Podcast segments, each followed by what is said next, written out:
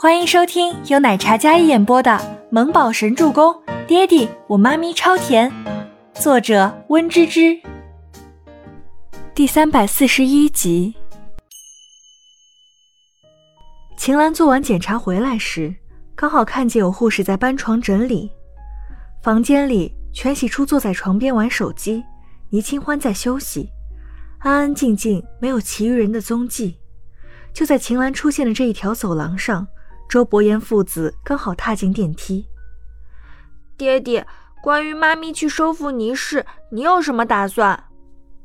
倪木舟被自己爹地抱着，黑曜石般的眼眸看着周伯言，一眨不顺，身上有种不属于他这个年纪该有的气势。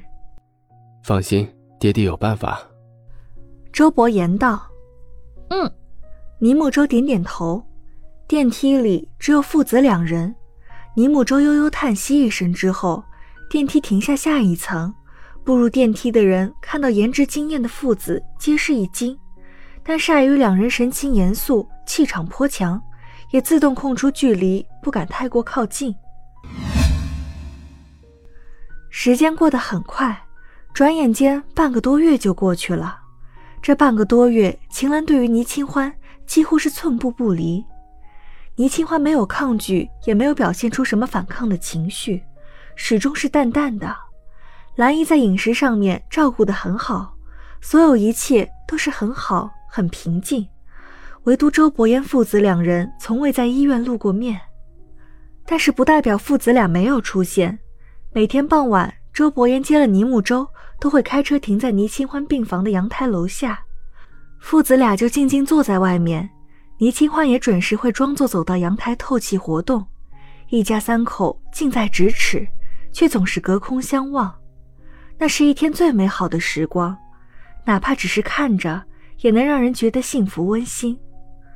又是一周过后，倪清欢准备出院，她身体已经恢复得很好，曾经那些惊心痛苦的日子都没能让她的眉宇间的明媚暗淡下去。但是经历过流产。还有恢复记忆之后，他整个人比起之前更加清冷了一些，依然坚韧，但温暖中带着丝丝冷意。清澈的心眸里不再是单纯无瑕的眸光，虽然依然清澈，但是沉稳了许多，就连笑容也少了些许。欢儿，你今天直接去公司报道吗？秦岚也恢复了很多。没看到周伯言，他的情绪很稳定，模样温柔，就连说话都是温柔的。嗯，倪清欢整理好行李，出院的时候，全喜初也来了，跟着温景一同来到病房。要不要妈跟你一起去？虽然倪氏易主，但是以前核心的好前辈都还在，妈跟你一起去的话，你不会太为难。秦岚还当自己是曾经的倪夫人，是倪氏的二把手。妈，不用了，我自己可以面对。倪清欢小脸清冷，直接婉转拒绝了秦岚的提议。她手上的工作没有停，在收拾的时候拿起自己的手机，手机上挂着一个绿色的小恐龙挂件，那是周周给她挂上去的。一个月前的时候说这个可以代替他陪在他身边。孩子虽然懂事，但毕竟还是个单纯的孩子。不过每次看到这个小恐龙，倪清欢心里有些暖暖的。他将手机放进包包里，然后继续收拾。秦岚将他的一举一动都看在眼里，见他目光停顿，那温和的眉眼有些微微紧蹙。那个是什么东西？秦岚立马发现了不对劲。倪清欢清澈的瞳孔一震。一股莫名的情绪生出，啊，那个啊是我送给清欢的，我这儿又有一个一模一样的。全喜初拿出手机来，他手机上挂着的是一个粉色的小恐龙。秦岚看到全喜初手机上也有一个，然后便没再追究。秦岚刚才的情绪也就眨眼之间，立马就变了脸。全喜初那个也是小周周送的，小周周喜欢恐龙。所以之前给全喜初也送了一个，是粉色的。秦岚见状便没有再追究什么。这些时日，秦岚寸步不离地守着倪清欢，也没有发现过周伯言的影子。在他看来，只要强势一些，说不定能让欢儿真的可以忘记那对父子。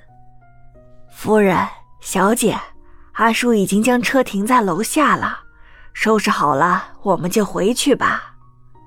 兰姨上前将行李箱什么的都拿好，好，回家吧。脸色立马恢复过来。像没事人一样，刚才的气氛真是眨眼之间，气氛严厉到了冰点，好似一颗炸弹，随时都要爆炸，炸得人粉身碎骨。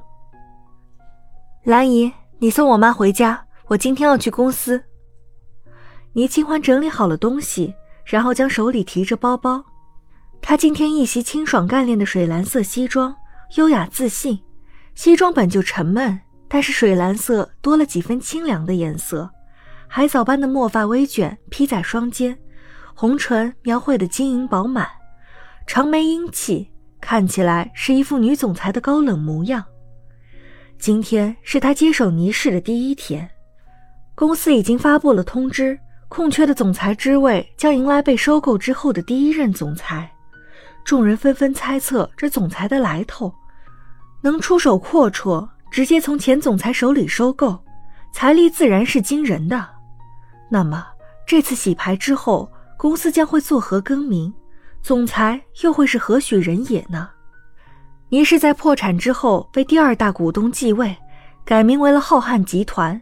如今浩瀚集团四个大字已经被摘除，名字还未公布。等接下来剪彩揭幕仪式开始，才会知道浩瀚集团更名为什么。这是被收购之后长达几个月第一次迎来人事变动。